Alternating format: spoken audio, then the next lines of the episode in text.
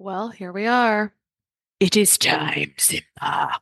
If you understand that reference, you might be about the age where we should be working together. It's possible. But it is now one of three times a year that I'm accepting clients for my freedom framework, overcoming food sensitivities and increasing energy without unnecessary restriction.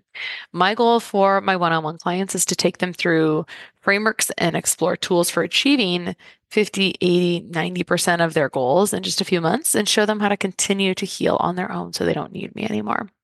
Honestly, I think we're doing great one on one work here, helping women that would otherwise be falling through the cracks, thinking that they're just aging, that they're just moms, that they just and it may be true that they just have stress when really those stress hormones and their other core systems just really need some serious support and some serious love to serve them for years to come without symptoms. So, if you'd like to clear inflammation, eczema, food sensitivities, or improve energy and brain clarity, I'd love to chat with you. You can book a call with me at kristabigler.com forward slash FSS, kristabigler.com forward slash FSS, and that link will be in the show notes it's really important if you are a nursing mom and your little one has eczema or whatever health conditions they have that we work through you to benefit the little one. Welcome to the Less Stressed Life podcast, where our only priority is providing those aha moments to uplevel your life, health, and happiness. Your host, integrative dietitian nutritionist Krista Bigler, helps health conscious women reduce the stress and confusion around food, fatigue, digestive, and skin issues at lessstressednutrition.com. Now, on to the show. All right, today on the Less Stress Life, we have a fun, fun topic for us. We're going to talk about kids and eczema, which is a around one in five or one in 10. So I guarantee you know someone that you can share this episode with. And turns out a lot of people don't talk about this. So I think it's going to be a great episode. So I've got Jennifer Brand here, who's an integrative and clinical nutritionist with a master's degree in public health and nutrition, and she's a certified nutrition specialist. She specializes in childhood skin rashes that include eczema, psoriasis, tinea, versicolor, hives, acne, vitiligo, and others, food allergies and sensitivities, and gut issues. Jennifer's own struggle with gut problems and disordered eating and a family history of autoimmune conditions, including in her father's battle with psoriasis that turned into psoriatic arthritis, her brother's diagnosis of psoriasis and her mother's of vitiligo, which is really like a crazy amount of skin stuff for Jennifer to not have skin stuff, really left her frustrated with conventional medicine. So she knows firsthand that a different approach is needed. So I'm excited to jump in. Welcome, Jennifer. Thank you so much for having me. I'm excited to be here. And so, Jennifer, sometimes people ask me, well, how do you find these people? And so, Jennifer is a friend of a friend. And so, you might remember mm-hmm. Jen Fugo. She is the host of the Healthy Skin Show. She went to school with Jennifer. And I mean, that's kind of the story. And then Jennifer and I were just talking off air how we both got started working with kids with skin issues, which is very accidental. I mean, you were just asked to, if yes. you would take, if you would take them. And I forgot to ask you if you have children of your own. I do not actually have children of my own, which I think is one of the primary reasons why I enjoy working with this population so much. That's funny because yeah. I feel like having children sometimes allows me to say like, Hey, with my own kids, this works for them. And so I just, I love it. I think it's mm. great. So let me set the stage a little bit. I mentioned this before, but there's a huge need for people to work with children in skin issues. And there's a giant gap in it being done. And maybe there's a reason for that because it's not necessarily, sometimes it's very straightforward. Sometimes it is not very simple. It just depends on the person. And I love that Jennifer really loves to work with kids two and under. And I had discovered discovered through trial and experiment that I like kids five and under. And why do we feel like that? Because it's hmm. easier to change and manipulate things when they don't know different, right? And we can kind of create like, and that's sort of when the microbiome gets established. Now, for me, once you're over five, you have like a big opinion about uh-huh. whether you're going to do things until kind of adulthood. So it's really hmm. interesting. So Something that I see a lot that Jen and I are going to dig into today and that she sees all the time as well is kind of how the family health and history is playing into like, why are some kids getting eczema and some kids are not, right? What are the factors there? Whether they're in the research or not, because this is challenging. For one, I mean, paying for research is one thing, but ethical, like ethical research, I mean, you have to have research approved. So it's not really very doable to have research on some of the stuff we're going to talk about. Well, we're definitely going to talk about clinical experience. So I'll shut up and let Jennifer talk. Jennifer, tell us a little bit about kind of how you got into skin issues and how you picked, how you decided that you loved working with two and under and mm-hmm. anything you want to say about that. And then we'll get into some of the nitty gritty. Sure. Thank you. Well, as you mentioned, I just have always been fascinated with everything skin related, just from just growing up and whatnot. And then, like you mentioned, my father was diagnosed with psoriasis at age six. It turned into psoriatic arthritis by the time he was in his 30s. And now he's in his 70s. He's always taken a conventional medicine approach. And I have just watched him continue to deteriorate over the years, which of course is heartbreaking. And it really points to me how challenging it can be. Like you were mentioning, sometimes it's easier with little ones to implement interventions that are going to help them feel better. Whereas as adults, we are so deeply rooted in our habits, whether that's nutrition, lifestyle, what have you, that it makes it really challenging to change. So my father's struggle and, and battle with psoriatic arthritis as well. My mom has vitiligo and then my brother has psoriasis. So that always created really a need for me to help others that are struggling with these types of conditions. And then when I started my career as a clinical nutritionist, one of the first connections I made was with a local ENT office. I'm based in Los Angeles. And I started talking to kids and their families about, you know, what to eat after tonsillectomy. And so, you know, we're talking about these things with families. I started working with children, which really prompted me to start doing more research into how to apply functional medicine approaches to little ones. And then Jennifer Fugo, who you mentioned, a colleague of both of ours, focuses on skin health and she does not see children. So she had asked me at one point if I felt comfortable seeing the children because she was getting a lot of requests for that. And I said, absolutely. So I started working with little ones and their families and helping them resolve imbalances that are causing their skin rashes as well. Of course, as you know, Krista, you work with a lot of skin issues as well, but these are often connected with allergies and gut problems. And so the base of my my client population are little ones. And then over time as well, they seem to be getting younger and younger. And so I started seeing a lot of little ones under two years old. And that really starts to beg the question, especially when these little ones are 100% breastfed what is happening? Like, what is getting in that is causing the problem? And then this is where we start to take a deeper look at mom. And by no means, mom, is this your fault? So that's not where we're going with this. But what's important to understand and what I'm finding, and again, like you mentioned as well, there isn't a lot of research. There are not a lot of scientific published papers on this type of information. But as I'm digging to find out what's going on under the surface, you know, I start to find out that mom has her own skin concerns, her own gut concerns, has autoimmunity, and these things have been left to fester over the years. And so it's absolutely the case that something happening with mom could be affecting baby. And so for these little ones that are less than two years old, you know, we look at mom and baby, but often I find that I'm focused more on mom. And again, especially if the case is that the little one is mostly or 100% breastfed. I love that. And I love when someone comes in and they say, I would like to address my own health as well. Like I know I don't want my child to have eczema, but I think that I've got some stuff going on as well. And I would like to address that. And I'm like, jackpot. That is exactly yes. the opinion and the mentality that's going to elevate you to the next level. And I haven't gotten to do as much side by side testing to like prove this. However, in the ones that I have done where I've had baby or child do some testing, and then if I get to do the parents, what I have seen so far is significant. There's a lot of significant stuff going on with the microbiome. Sometimes the parents have more than the child. Sometimes the child, you'd be amazed at what's going on in your child's microbiome, kind of transiently yeah. even, which some stuff can come in and set up shop for a little bit, like set up a tent and then move on because you have a strong immune system. Some people don't have a strong immune. Like some children, they're not starting off with a very strong immune system or something attacks it or something assaults it is probably a better word because there's so many things that can happen. And so it can get a little suppressed and hopefully come back. But what I've seen is absolutely what you say. And two years ago, I went to a conference. I've had the opportunity to, to see two lectures on this. And the first one, I went to a big kind of conventional nutrition conference and I was really excited to see a topic about like microbiome of breast milk, essentially. But what I took away from that was, oh, we're just starting the research in this area. We see that we're sharing microbiome and we basically have like not much to report. And they were doing it in like internationally. So not ran in the US. And I'm like, thanks. That tells me like not really much more than what I knew.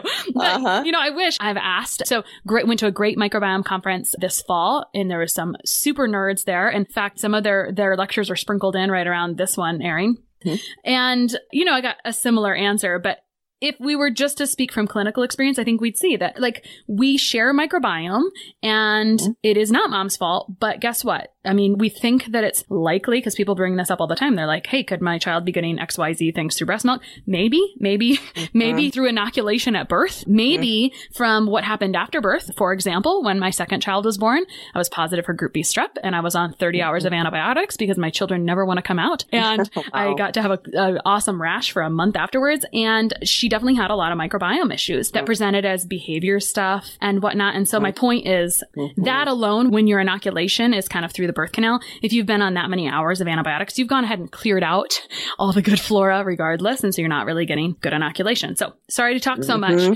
but, no, um, awesome. but I just wanted to share just like these are personal experiences or client experiences. They're not in the research, but yeah, mom's health is affecting baby's health. And I mean, you would know mm-hmm. that so well when you see when two and under, exactly what you said, like they can't be doing it.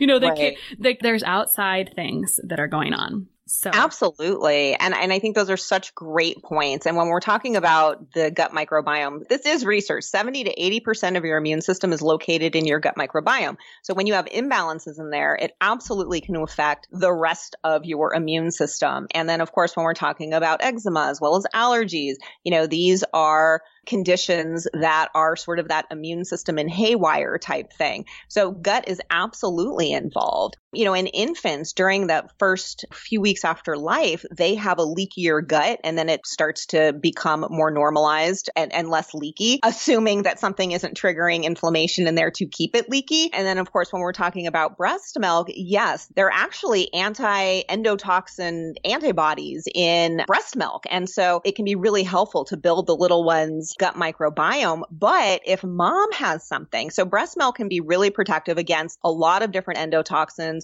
It's protective against C. diff, for example, but things like H. pylori can get through, toxins from other bugs can get through. And, you know, of course, any food type triggers or allergy type triggers can also potentially get through the breast milk into the gut of the little one when these little ones gut microbiome. So a little one gut microbiome isn't mature until about two to three years of age. And so during that time, this is when breastfeeding is uh, prevalent and when we want to be breastfeeding. So lots of things can get in there that shouldn't be getting in there during this time. And something else that I find really interesting about the infant gut microbiome is that, and there isn't a lot of research on this, but they have higher relative abundance before age two or three. So when you're looking at a stool test, like what you're seeing, you have to know how to interpret this. So like higher relative abundance, we might see something similar in an adult or somebody, you know, over two to three years of age and think of that as a gut dysbiosis, where in a little one, that actually could be normal. And so what we're looking for more so in stool testing for these really little ones, less than two years of age, are things that aren't supposed to be in there, certainly not in high levels, like overgrowth of H. pylori or parasites, for example. And then we can also take a look and see how the gut immune system is functioning, if there are gluten antibodies in there, how digestion is working. So we do look at the stool test a little bit differently for little ones compared to a little bit older ones and older ones. Mm-hmm. But yeah, it is so fascinating just the impact that I'm learning, just like you, right? You work with a family. So, you know, I might be working with a child and then the mom comes on board as well well. And we do stool testing on both. And, you know, often I do see similar, like if mom has H. pylori, the little one might have H. pylori. It's really common to see that. Mm-hmm. And that's the kind of thing that I'm looking for. And so then when we are looking to address this in the little one, we've got to address it in mom, especially mm-hmm. if the little one is breastfed. And so this is really interesting. A case that I have, I'm actually just finishing up working with this family. So they had two little ones. One was a girl, she was about four years old, and the little one was still nursing. Both had eczema. The little girl, of course, you know, on her own protocol, don't need to worry about mom there too much. And we got great results really quickly, which is actually kind of unusual. We expect this to take six months to a year, sometimes longer. On occasion, I see things get better really fast. So this one happened to get better really quickly.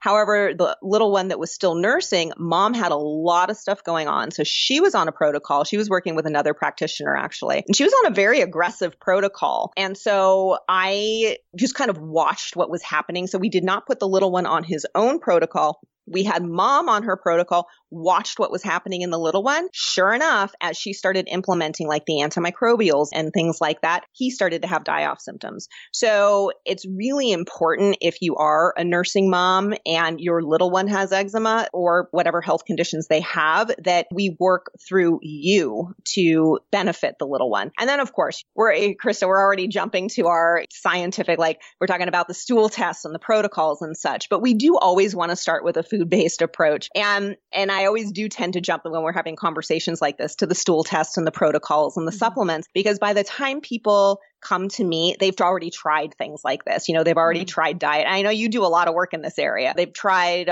taking everything out of the diet and spell work in this area, right? Like you do, right? Like, yes. Yes. Is not like restricting everything is not your answer. no, it's not the root cause of the problem. And I, I always tell people it's like, okay, if you've removed the common triggers for skin rashes, which are gluten, you know, processed foods, of course. Mm-hmm. But so with processed foods, added sugar, gluten, dairy, eggs for a lot of people, if you've removed those common things and nothing is changing, that's when you need to take a deeper look. Mm-hmm. Um, and that's when we start to look at what's happening in the gut. And even if those things are irritants, you can still look at what's happening in the gut you know, there's definitely a possibility there because one of the possible factors here is like these might be difficult for that system to digest. Why? Is it the age? Is it digestive inadequacies? Which is a long story. I have several comments. Hopefully I'll remember them. Mm-hmm. First is I bet working with two and under could be challenging sometimes because stool consistency is going to change a lot. Well, especially one and under, right? My mm-hmm. favorite, mm-hmm. uh, like wrench and I'm being very facetious here, is teething because it will change, it will change what's going on with the stool. But on that note, I also really like when kids have, when parents notice that bowel movements or there's some kind of digestive something along with the eczema, mm-hmm. because then it's like, great. I don't have to tell you mm-hmm. that we need to look inside to see what's going on outside. So I think that is a great point. Um, mm-hmm. next, you mentioned that pylori can be kind of a side note, I'm super obsessed with pylori and how it like hides and then presents later in its prevalence of 30% in the United States, mm-hmm. 70% in Mexico, I think 30% in Canada as well. I'm just really fascinated by the epidemiology of pylori. Have you found research showing that these toxins are transmitted via breast milk or are you going by clinically what you see in testing? I have seen research and I can tell you, let me scroll and find the paper if I uh, had noted that. Awesome. Love it. Yeah. Um, I, I, might have to get back to you on that one. But yes, I have seen research papers that show, and it varies because I, mm-hmm. in looking for this information, I do see a lot of papers that say it's protective against H. pylori. This one study, it was done in a different country, and it showed that it was a possibility that the H. pylori was being transferred through breast milk. Candida, so yeast can be transferred as well. Whereas C. diff for example, breast milk is protective against C. diff. Mm-hmm. And then it isn't really clear, and I haven't been able to find the research that shows that other types of toxins can get through. For I did find some research, for example, parasites are too large to get through that the mammary blood barrier to get into the breast milk, but toxins from them can. Additionally, any toxins that mom might be harboring. So, you know, as we know, uh, toxins hide out in fat tissue. Mm-hmm. And so when we are producing milk, so when we are nursing, the energies, stores for that are liberated from fat tissue in the mm-hmm. body. So these toxins that might be harbored in mom's body can get into the milk as well and be transferred to baby. Speaking of toxins,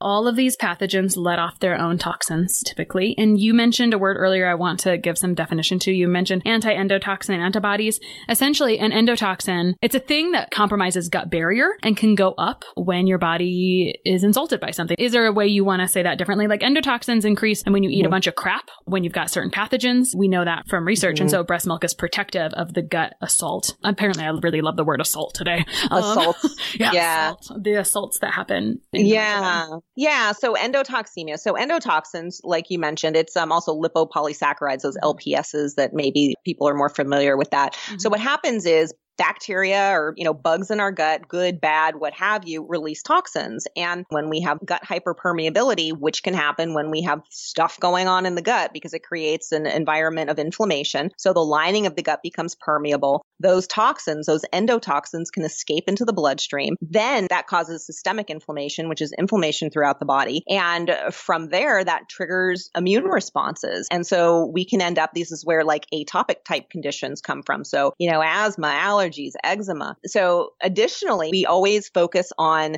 leaky gut and food sensitivities, which this is one of the reasons why food is not the root cause of the problem. It's because of that gut hyperpermeability that these food particles are leaking into the bloodstream as well. So, and when we eat, like you mentioned, eating alone, just digestion in general creates more die off of bugs which means more endotoxemia, in particular, high fat diets. And there's research on this. Mm. So high fat diets increase endotoxemia. And so when we have leaky gut, this can be happening. And I did just find that H. pylori article. Nice. So yeah, so it's titled breastfeeding and Helicobacter pylori infection in early childhood, a continuing dilemma. So this was published in the Iranian Journal of Pediatrics in 2014. So yeah, so the conclusion here, we concluded a study to evaluate the effects of breastfeeding on H. pylori.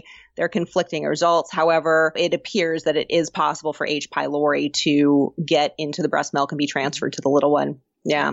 Yeah. Mm-hmm. Right. And typical to research, we don't have enough yet. And, but we think this is possible, right? But it's exactly. good. You, got to start somewhere, right? So right. I appreciate, and it's not easy. Sometimes we like to complain that there's not enough research, but like I am working on possibly doing some research with a colleague right now and it's, sort of like, oh, we got it. There's, uh-huh. there's a lot of expense here. So anyway, so we were talking about food in a little bit there. And so I think we know everyone knows this, but yes, you do get antigens from food through breast milk as well. But I think what's important, and I actually, I feel like I spend a lot of time on this when I'm working with families because guess what? When you have a child for a client, you now have two to three clients because you have the child, the mom who may have her own emotional whatever from what's going on, right? Like there's many reasons for that and maybe dad. So I think it's important to talk about the guilt that parents and especially moms have when their little ones have skin rashes. What would you say about that? Yeah, absolutely. And this is really, I think, something important to address. And I can just hear it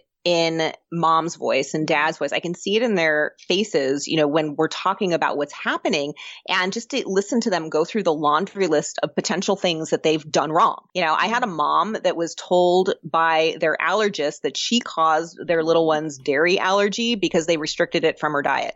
The mom was Rude. literally told that it was her fault.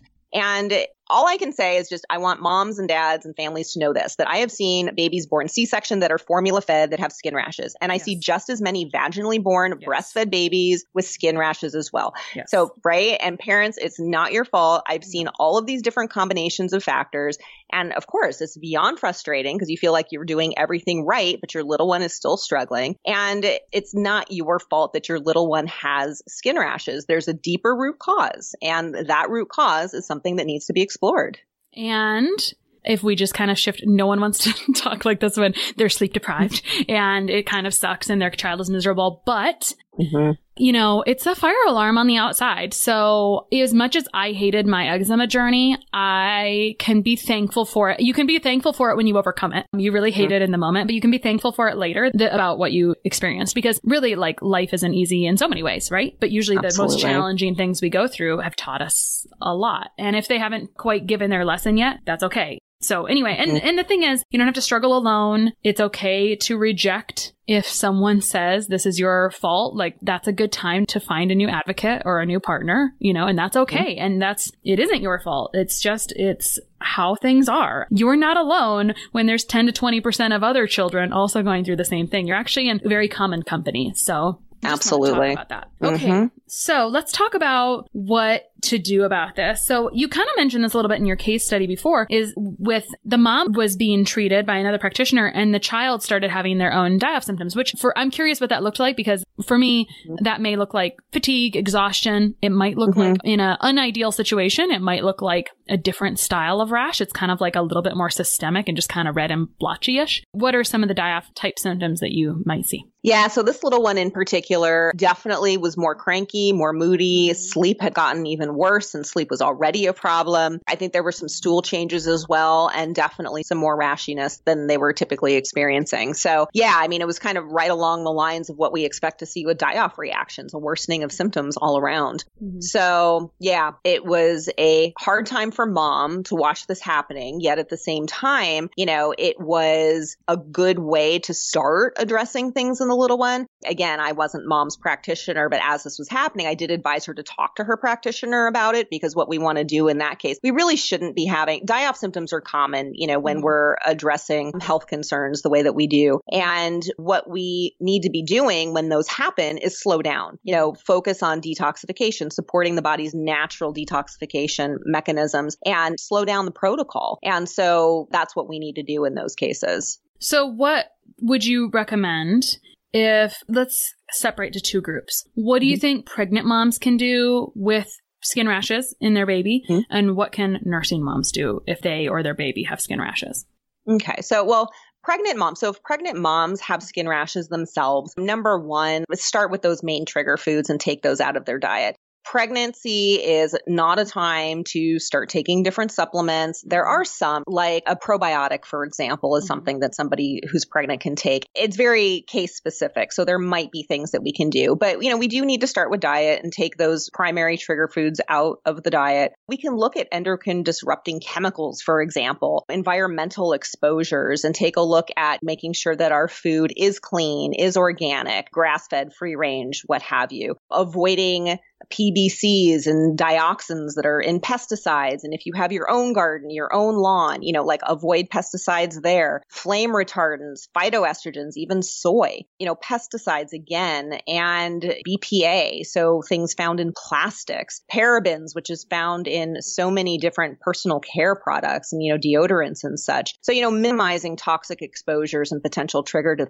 triggers to things, I think is really important. You know, also we can do a comprehensive digestive stool test on mom to find out what's happening in the gut. And so we want to start with these food based interventions while mom is pregnant if we do find imbalances in there. You know, and something mom can do, like quercetin, for example, is a chemical, natural compound found in plant foods that is antioxidant and antihistamine. It's found in broccoli, spinach, kale, apples, blueberries, cherries. So, you know, mom can eat more of these foods. As well, there is a study. So this was a study from 2017 and it's titled Up update Can breastfeeding and maternal diet prevent atopic dermatitis? So, this study found that a maternal diet that was rich in fruits and vegetables and fish and vitamin D actually was associated with a lower risk of eczema in children, but that can also help for mom, you know, while you're pregnant. So we want to think, you know, anti-inflammatory and making sure we're getting nutrients in that support the body and the way it is supposed to function and including building and repairing healthy skin. And then there are also foods that have antimicrobial properties that can be helpful. So like if mom, you know, we find that she does have gut dysbiosis, which is, you know, abnormal gut bacteria, something happening in there and she's pregnant, you know, just eating different herbs and spices, like actual herbs and spices, maybe a little bit of coconut oil, garlic and, you know, raw honey honey can be antimicrobial. So increasing intake of foods like that can be helpful as well. Yeah, great points. It's really a big list, even when of safe options. So, how about it really how about nursing mm-hmm. moms? What do you think about nursing moms and what they should do? And then also, what supplements, if any, are best for mm-hmm. eczema and babies? Okay. So, well, with nursing moms, similar, you know, again, we do want to start with the diet and we can add in those quercetin rich foods that are natural antihistamines and anti inflammatory. We can add in those healthful foods, also anti inflammatory, those antimicrobial foods. And when nutrition's not enough, then we really can see what's happening inside mom and again, use that comprehensive digestive stool test. And so, as I mentioned, the example of the family that I was working with where the little one got die off from what the mom's protocol was. There is a lot that we can do with a nursing mom and getting her on a protocol because there are certain supplements that are okay for nursing and for really little ones. So we can use those for mom and for the little one. And it's really case by case. I really don't have like, okay, at this age, I'm right. just going to focus on mom or I'm just going to focus on baby. I mean, generally, I would say if a kid is, you know, two years and up, what we're looking at is really a mature gut microbiome, at least for the most part. So we can focus on the kid's protocol for the child, whereas less than two years old and if breastfed, and again, it really just depends. Like I look at how much is the child breastfed versus eating solids. So what's going on there and how much exposure they have to what's happening in mom. And then for really little ones, I mean, I've had a, a number of them that are just a few months old. And in those, you know, absolutely, I'm going to look at mom first. But yeah, it really is case by case. Yeah. Which is mm-hmm. easy to mm-hmm. do when you're one on one with someone when it, the ages yeah. vary. You know, the nice thing is about kids that are young is that there's a short history here. and so it's easy to go through the entire history with a fine tooth comb and find exactly where things started to present and how they make sense. And really, just that alone is so helpful for even mm-hmm. mom. Like, if I could give you some advice to start today, like sit down and assess your own history. When did this pop up? If you haven't thought about that yet, you may have some major aha moments. I think that's really important. I'm talking to a family the end of this week for the first time. They filled out my intake questionnaires, all of that. And I, one of the things that is part of my intake questionnaire is a timeline that's generated. So we get to see the person's history. So their health, pro- like where they are today mapped against events in their life. This little one is about six or seven years old. So we do have a little bit of a history. And one of the first things on that timeline is mold exposure. And so I haven't talked to the family about this yet, but I always find that fascinating, you know, and, and we're talking a lot about the gut and what's happening in the gut microbiome, but it's very possible that there are some environmental exposures that are playing a significant role as well. And, you know, this is why I think it's important to really resolve what's happening with your skin. It is an inside job and the gut is a primary root cause of the problem, but there are other issues as well that can be happening at the same time, compounding the issue.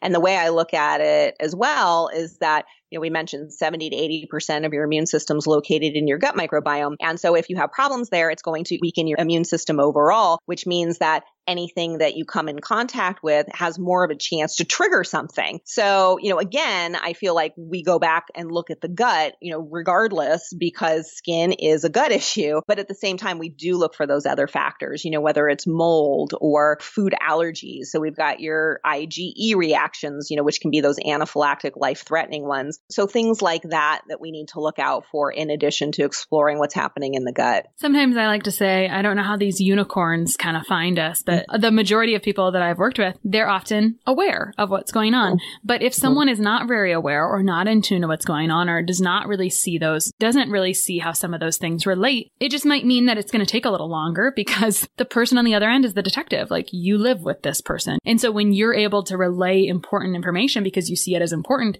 it's going to accelerate your speed. And that's okay if someone's not to that point. But I want to bring that in there because just being mm-hmm. aware of what's going on significantly accelerates improvement. I, you know, I agree. And it's so interesting because I have so many moms and dads, you know, for that matter, that, you know, will give me information and then they, you know, sort of do that. Oh my gosh, I'm sorry. This is probably too much. And my no. MO is it's never too much information. I don't care how unimportant you think it might yeah. be. You don't know. You, you never know what this could mean. Yeah. So I ask for anything and everything. You know, if somebody just has a random thought, you know, something popped up, let me know. It might mean something. Yeah. And then I do find over time. You know, you get these like a string of just these little random pieces of information, and then you start looking at them together and you start connecting the dots, and other things start to make a lot of sense. Yeah. So it's really interesting. There's a lot of detective work that's involved, and it's really a collaborative process. It's a team effort. So, you know, I, I look at my clients as my team members. We're doing this together, and it, it does. It takes a village. it really does. Yeah. The more yeah. responsibility in like a positive way, don't make it feel mm-hmm. like it's all on your shoulders. It just helps. But I love that you said that because that's actually my favorite part of everything is the detective work and finding the gray area that someone else missed. And it's funny how, as you sort of stated, that how these things sort of start to represent themselves in case after case after case. And I'm like, oh, I'm pretty sure this is related to this, mm-hmm. but it's not right. like, that's not really well recognized outside of this. Like, for example, yeah. where does this skin issue present? I'm like, well, I have some hypotheses about where your skin issue presents related to like what the root cause may or may not be or how mm-hmm. it looks. And that's the challenging thing. You're working with more skin issues than I I'm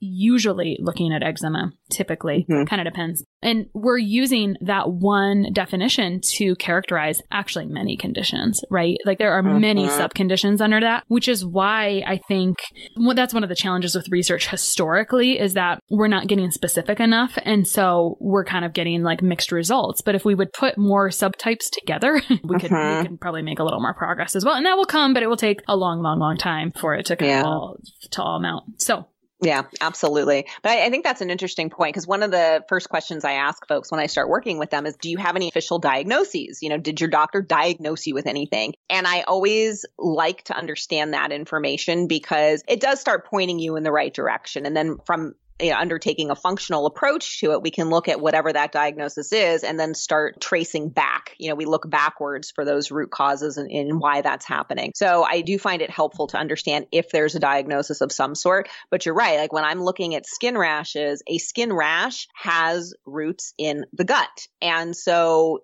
I don't want to say it doesn't matter what skin condition, but generally, if somebody comes to me with skin complaints, mm-hmm. I'm going to look at their gut. So it is sort of grouped a little bit into different categories. But then, of course, you know, when you're looking at interventions for whatever the skin rash, for example, is, those might be a little bit different depending on what they are. Like I might do different things topically for eczema that I would mm-hmm. for psoriasis or something that is more yeast based. You might do something a little bit different. But internally, when you're looking at the gut, it's like you take that look at the gut. And then I should mention this too. It's so many parents, they've tried everything. They've tried all these online protocols, different programs. I talked to somebody this morning that, you know, was trying a protocol from a practitioner. And the problem is that you know, often we're looking for these one off things that we find online, you know, totally good intentioned, of course, mm-hmm. but we're looking at these programs that aren't specific to what's happening with you, with your mm-hmm. child. I have not had two clients ever with the exact same protocol. Of course, there are certain different nutrition recommendations or supplement recommendations that I make or sort of my general recommendation list, but it has not been the exact same for any two people that I have mm-hmm. ever worked with. There's always something just a little bit different. And this is why, you know, that customized approach works a lot better than something that you find online because it's actually customized for what's happening with your body. So taking that deeper look and customizing it to your biochemistry, to your gut microbiome, to whatever we're looking at for your root causes, like your root causes are going to be a little bit different than somebody else's. Everybody has a unique gut microbiome. It's as unique as your fingerprint. So we just need to take the individual personalized approach in order to resolve these types of issues. I think that's a great point. And I wanted to say that although, like, I completely echo what you say there, and the other tricky thing is that people will continue to try these protocols, but the length of time it might take for one person to see some results from something is going to be different than the other person, like, which is mm. essentially the same version of what you just said. But okay, for example, I had this boy this morning and he's a pretty severe case, a little bit older, kind of has, you know, has a history of a lot of emergency room visits due to significant allergic reactions. Mm. That's a very different case than someone who's two who has eczema in their, you know, elbows and knees. And that tells mm. me we're going to have to be a lot more patient, right? When you're more severe, you're going to mm-hmm. need to be a little bit more patient, not complacent, but mm-hmm. a little more patient and realistic for, hey, where you're at is going to take a little bit longer to get things even going because you're starting mm-hmm. at maybe a lower rung on the ladder. So yeah, absolutely. That brings me to another point. And I just want to comment. I'm glad you mentioned some topical stuff mm-hmm. because I think that's one of the pros and cons, right? To skin issues is that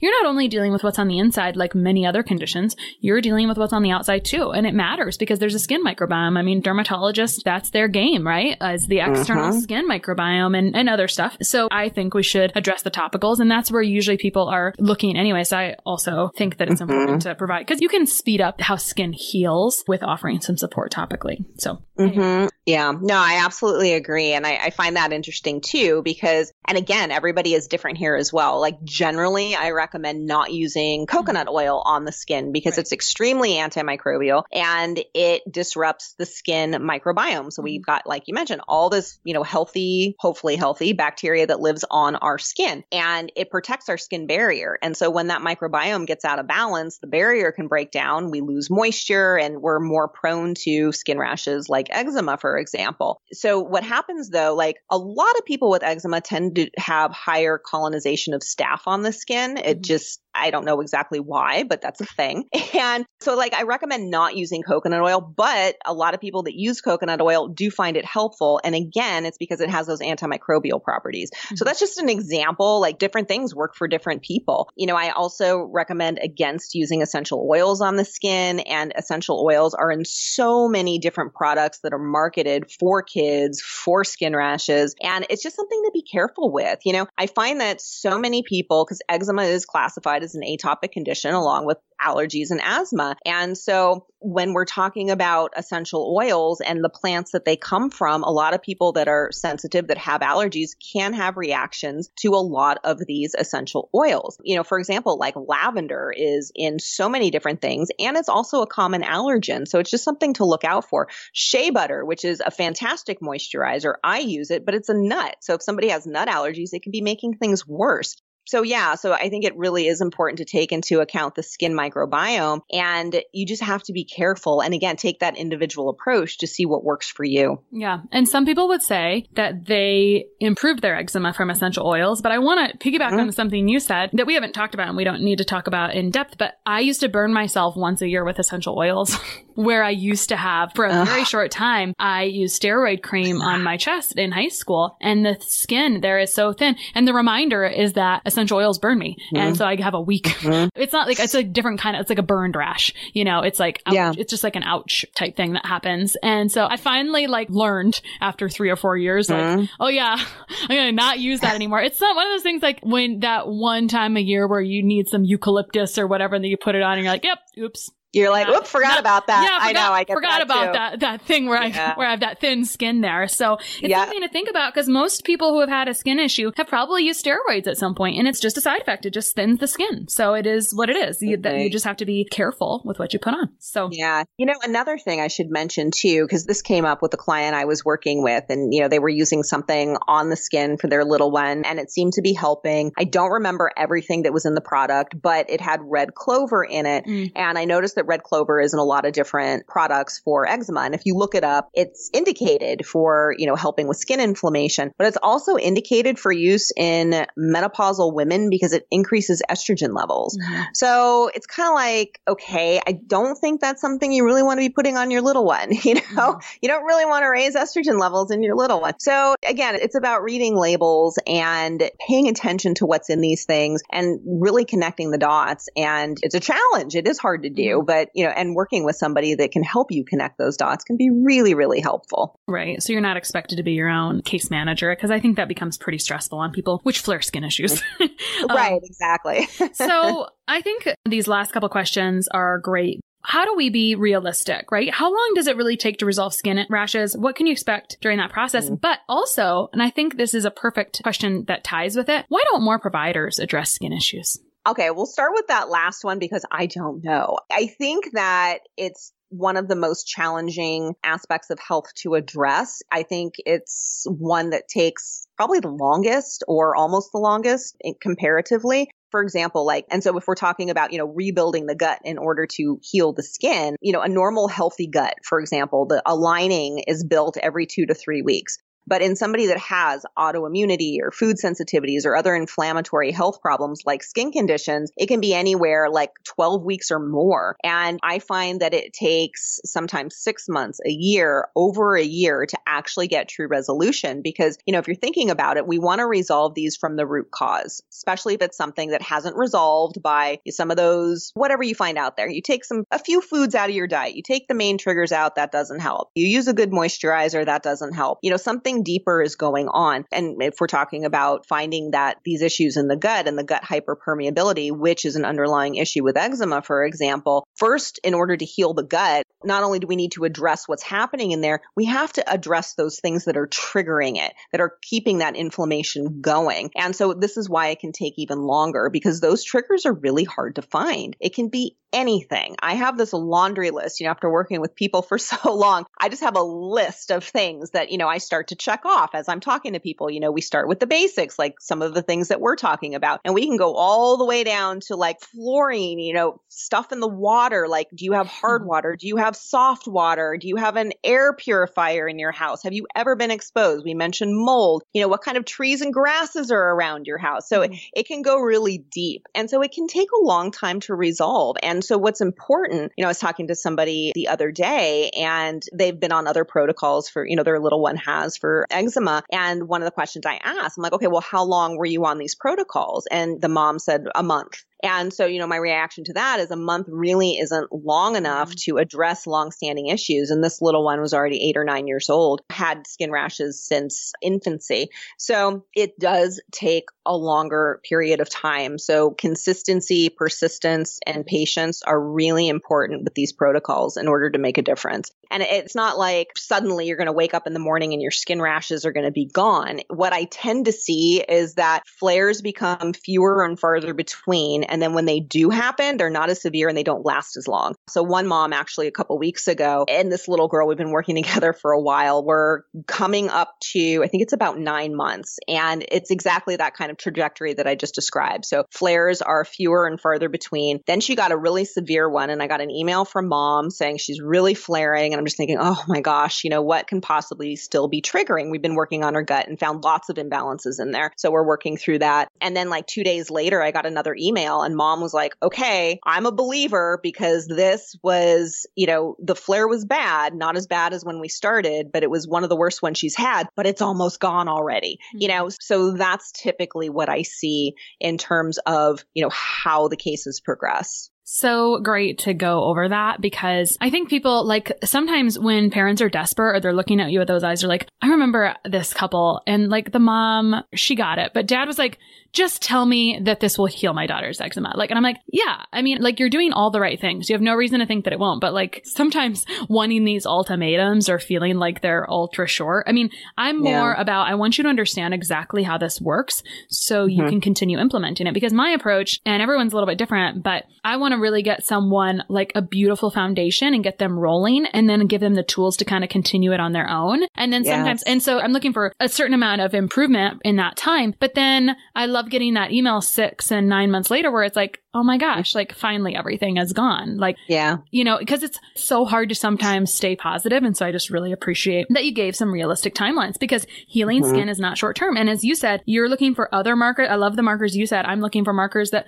like I'm looking for mood to look good and sleep to yes. look good and decrease in itch. Like those are all winning things that we're yes. looking for. So, and those tend to happen for one of the mm-hmm. first things I see are improvements in sleep, improvements in mood, improvements in behavior. Those tend to happen first first. Um, at least that's what I've seen. And then skin slowly starts to follow. Also, in a lot of the little ones, and you mentioned this earlier on, and I, I did want to comment, I forgot about it, but you were talking about paying attention to what's happening in the stool. And so we can have skin symptoms with no gut symptoms mm-hmm. whatsoever. And I like to point that out because, like you had mentioned, you know, you're talking to somebody and, oh, I have eczema, and, you know, that's the only complaint or skin rashes mm-hmm. of some sort.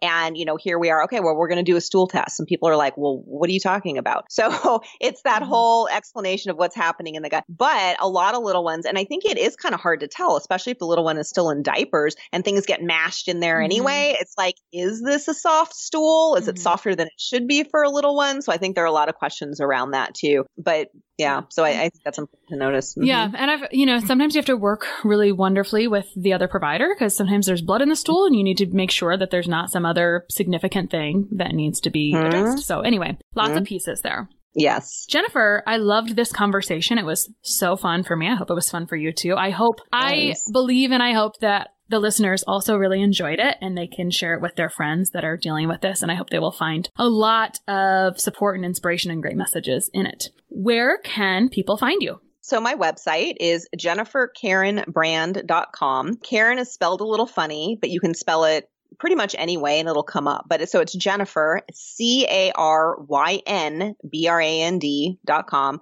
or if you typed in K A R E N, that'll come up too. I took care of that. I figured just in case. Also, healthy skin comes from within.com will get you to me as well. I'm on Instagram, which is where I do most of my social media. I post something on there every day and I try to give these informative tips and things to try. And I talk a lot about the gut microbiome and I get into a lot of detail. I'm a gut microbiome nerd, so I'm always mm-hmm. looking at research to find out like what gut bugs do what and which ones play roles in certain things. So on Instagram, I'm Jennifer Caryn Brand. So it's J E N N I F E R C A R Y N B R A N D. Well, Jennifer, thank you so much for coming on today. I look forward to chatting again. Thank you for having me. This was awesome. One of the best gifts you could give us at the Less Stressed Life is your feedback. We are paid in podcast reviews. If you enjoyed this or any other episode, please leave us a review. In the iTunes store or from your podcast app, just search for Less Stressed Life as if you're not already subscribed. Click on the banana face image, scroll to the bottom where it shows the text of other reviews, and write a review. While you're there, hey, make sure you hit subscribe. For Android or Stitcher users, you gotta go to the desktop site and search for Less Stressed Life and then scroll down to leave a review. Stitcher doesn't load Apple reviews on their site, so if you want, you can leave a review in both places. Your feedback means a lot to the success of the show. Thanks so much for taking the time to do that. You rock.